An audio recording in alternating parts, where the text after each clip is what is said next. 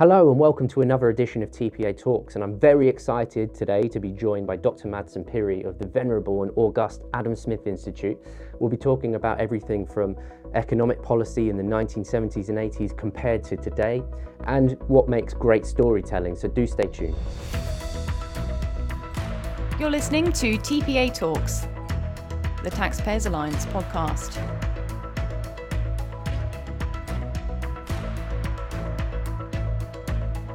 And Madsen, if, if you don't mind, we'll go straight into conversation because I joined the Taxpayers Alliance in 2009, and of course, the Adam Smith uh, Institute coming into politics was always a venerable organisation on the centre right. But you know, you founded the organisation in the late 70s, and would you just um, sort of give us a bit of background on that? What what led you to start um, a, a, think tank in the first place, and you know, what were the founding ideas? Yes, venerable is a very polite way of saying old, isn't it? we uh, we founded in 1977 because we saw Britain going to hell in a handbasket as rapidly as possible, sick man of Europe. And yet many of the problems had been solved in other places, in other parts of the world. And we simply wanted a new type of think tank that would propose policies. Policies that would be not only successful in solving the problem, but might actually get the politicians re elected. We were influenced by uh, Jim Buchanan's public choice theory. Uh, he said that bureaucrats and politicians act in their own interest, right? Fine. Is there a way you could take that interest on board? Is there a way you could make it in their interest to do the right things uh, for the country? And that was basically the origins of the Adam Smith Institute. August 31st, 1977. Well, very, very close to an anniversary, so um, not, not too far away next month. Um, and obviously, the organisation became very influential during the, the late 70s and then the 1980s. Um, as the country was quite radically restructured, and the ASI played a significant role in that. To what extent um, do you think that the country was simply ready for new ideas, or was there sort of a, a sort of fortuitous alignment of um, a politician that was willing to take them on? You know, what, what, what were the sets of circumstances that led to the ASI being so influential? Well, I think we got lucky on all counts. Um, first of all, the post war consensus had failed. Secondly, the, the Phillips curve that said you know, inflation and unemployment uh, are uh, inversely proportional. Um, you, can have inflation if you want full employment. Uh, it went vertical, and so no matter how much inflation you had, you didn't get any more unempl- you didn't get any more employment. Mm-hmm. Uh, secondly, of course, we had a politician, uh, Margaret Thatcher, who came in um, determined to, to um, so to speak, restore the spontaneity uh, that had been lost. A real conservative with a capital C doesn't actually oppose change. They want it to be natural, organic, spontaneous, caused by the decisions of peoples deciding about their own lives. And she was a real conservative, and she wanted to restore that spontaneity. So we had two of them. Secondly, I think um, our name began with an A. And all journalists had, you know, lists of people to contact, and they all started at the top. So they rang the Adam Smith Institute first. Mm. And again, that was purely fortuitous. The reason being that when we were planning it, uh, in um, 1976. It was the 200th anniversary of 1776. And the three of us were all Scottish PhDs from St Andrews. And we revered the patron saint, Adam Smith.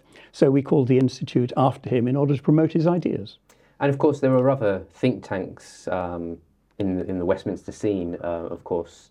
IEA and CPS were, were already there. Yes, they were already there. And to what extent did you did you sort of work together on, on any projects, or was it quite distinct your your work? Oh no, we worked together. We yeah. we, uh, we held joint conferences. Um, we said in those days that uh, if we'd all been in a, about six of us, and if we'd all been in a taxi and killed in a smash, the world would have been completely different. So we, we were very small numbers. And mm. I'm, I'm really interested in this idea of um, you know a think tank's policy proposals being taken straight into cabinet, and and uh, you, one could say it's quite easily because of the, the, influence of one politician. But was was there something unique about the, the environment at the time that saw that you know the ideas being taken straight into cabinet and enacted as policy? Well, again, there was one of those coincidences. Um, they had something called the Number Ten. Uh, it was called the Rothschild Think Tank and it generated ideas in number 10 Downing Street. Unfortunately, um, they went a little bit far and proposed uh, what amounted to the abolition of the NHS and seriously embarrassed Margaret Thatcher. Uh, and so she fundamentally dissolved that. And she sent a shopping trolley around the supermarkets, around the CPS, the IEA, the Adam Smith Institute, and she bought policy off the shelf instead of generating it in house.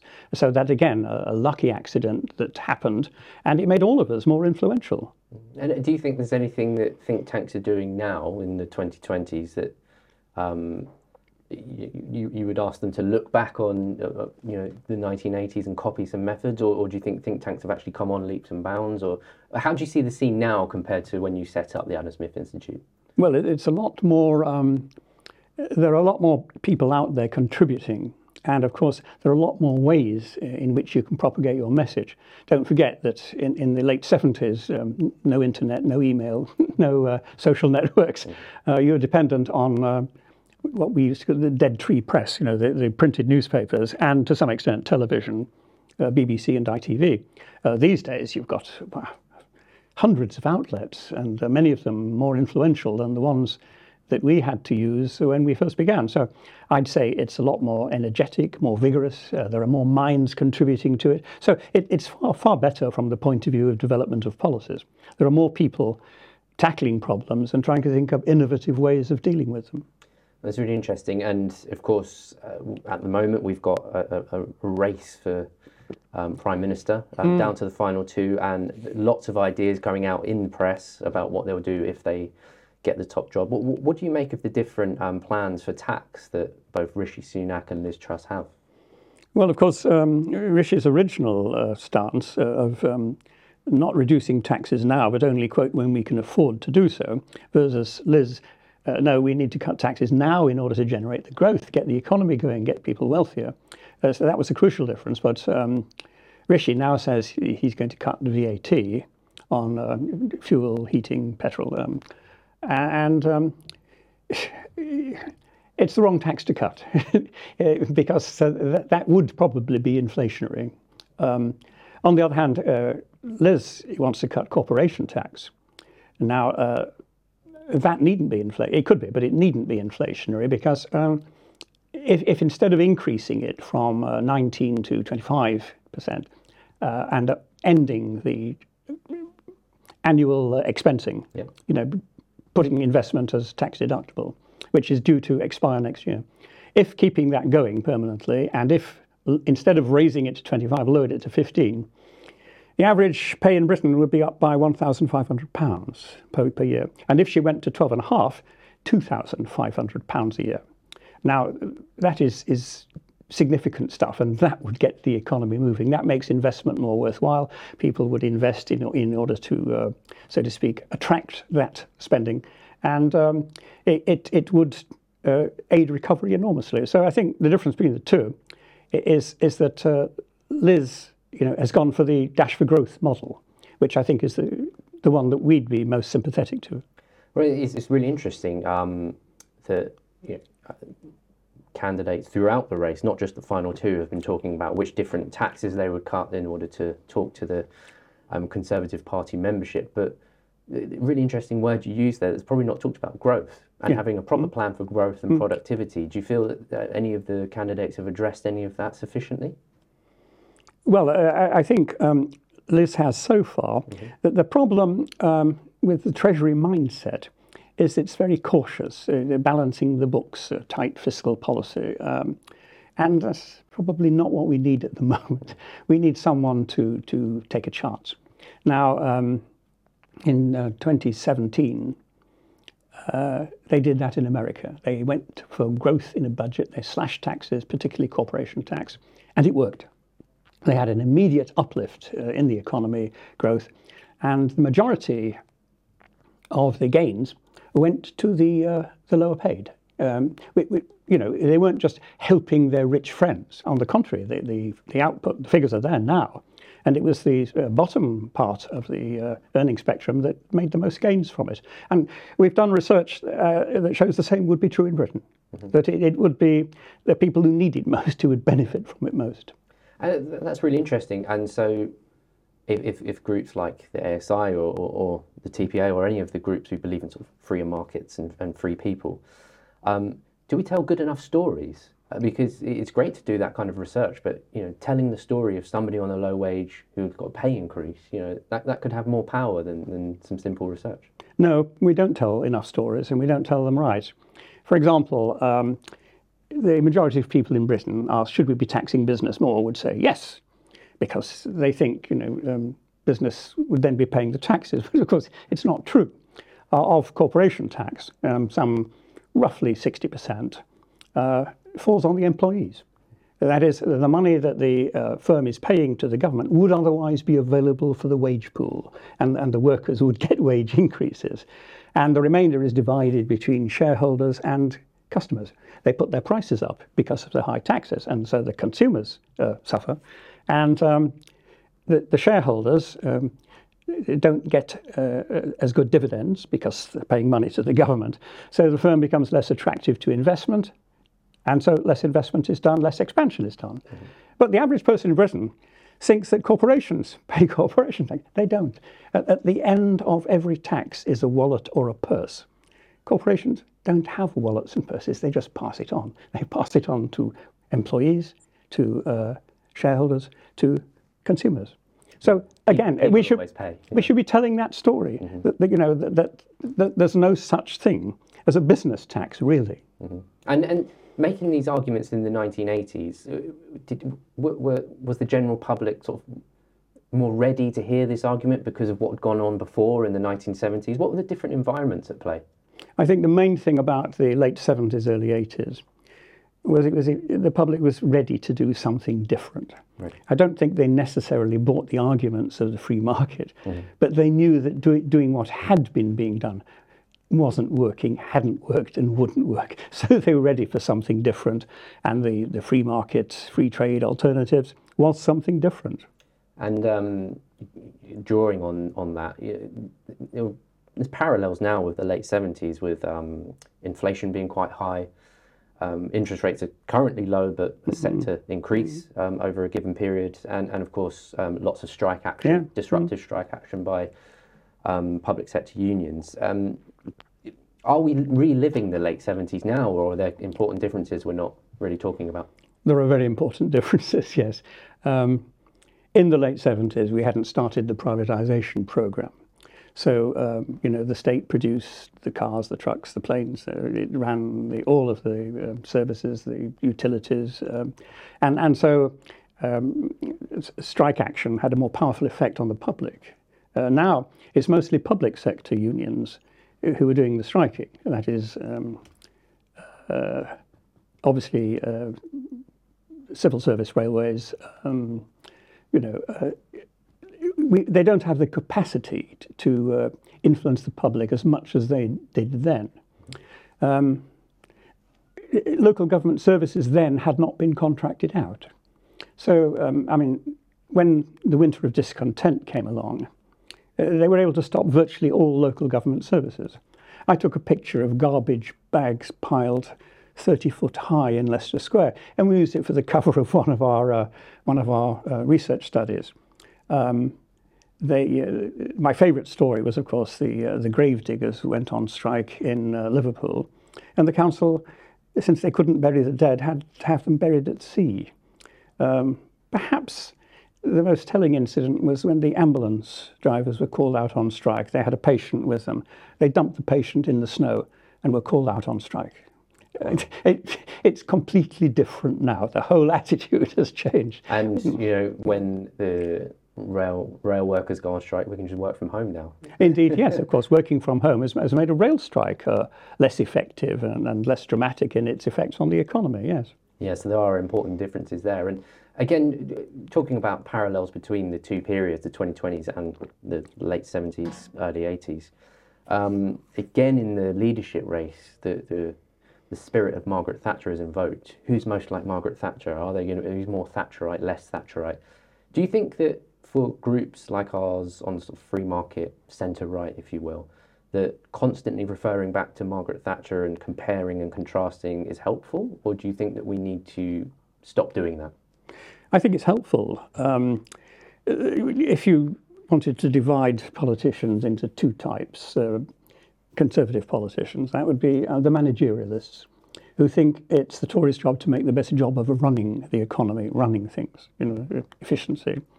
And then, if you like, they are the the, uh, the naval officers. And then there are the pirates, and Margaret Thatcher was certainly a pirate. You know, um, take the bold leap into the unknown and do it with sufficient determination for long enough so that the positive results come out.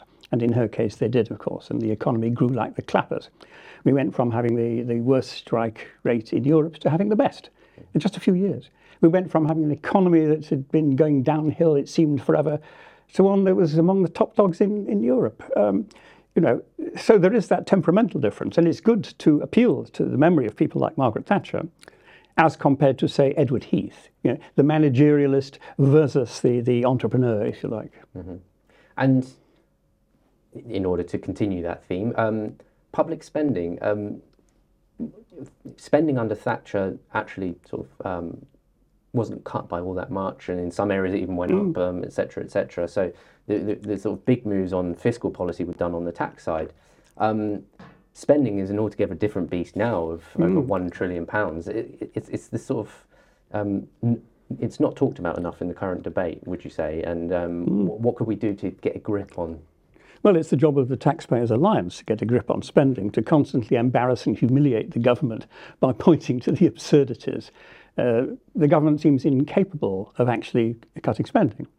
Uh, first of all, privatisation had a huge impact on that because what industries that required subsidies and taxpayer support became profitable private companies paying money into the Treasury rather than drawing money out.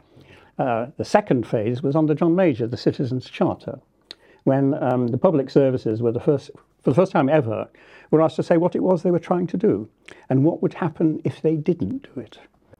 Uh, we're about to produce a paper in which we've uh, commissioned opinion polls to find out what the public thinks are important in all of the various activities the departments engage in.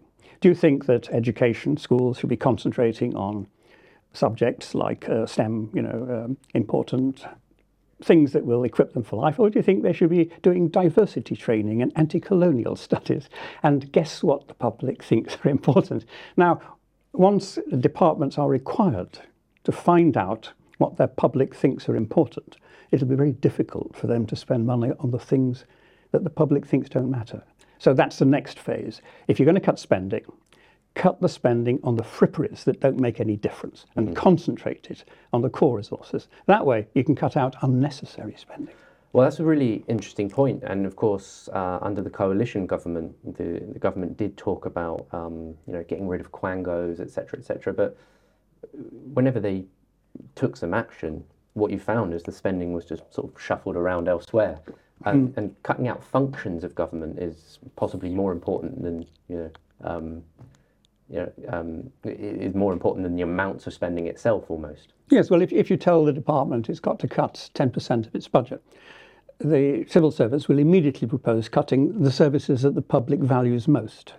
For example, in the United States, when uh, the, the um, uh, predecessors of border control um, uh, were told to cut spending immediately. They took off the officers who were searching people for drugs coming into the country, which is the one thing people did want money spent on it. But they, the idea was to put pressure on congressmen to, to, to uh, repeal that 10% cut. This is how um, public sector people behave. Mm-hmm. So um, the answer is uh, yes, you have to cut out um, whole areas. You, you, can't just reduce their budgets. You have to stop doing it altogether. Mm-hmm in local councils, I don't think we have any more five a day officers walking around. I'm not sure we have any real nappy officers left. And I'm not sure we have people going around fish and chip shops asking them to reduce the number of holes in the salt shaker so that people will put less salt on their chips.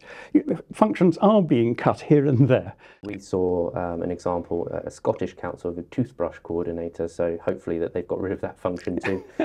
um, it, it's really interesting you talk about local government because again, um, journeying back to the 1980s, it was um, something that was centralised quite heavily um, under Mrs, Mrs, Mrs, Thatcher's premiership.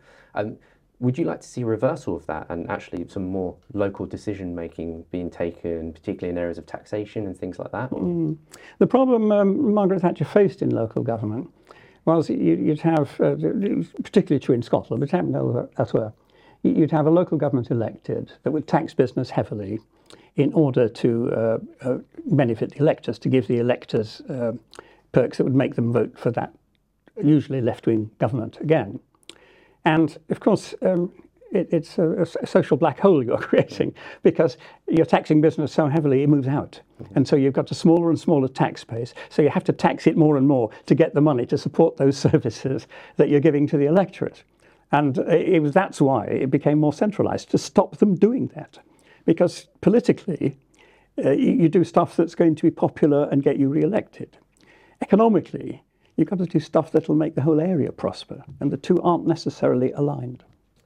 Interesting. I'm going to finish with a final question, um, drawing on an earlier question, which was on telling stories. And uh, sort of quite uniquely for a policy thinker, you also write some children's books. Yeah. Do, do you think that that helps to crystallize your thought processes into much more understandable, easily tellable stories?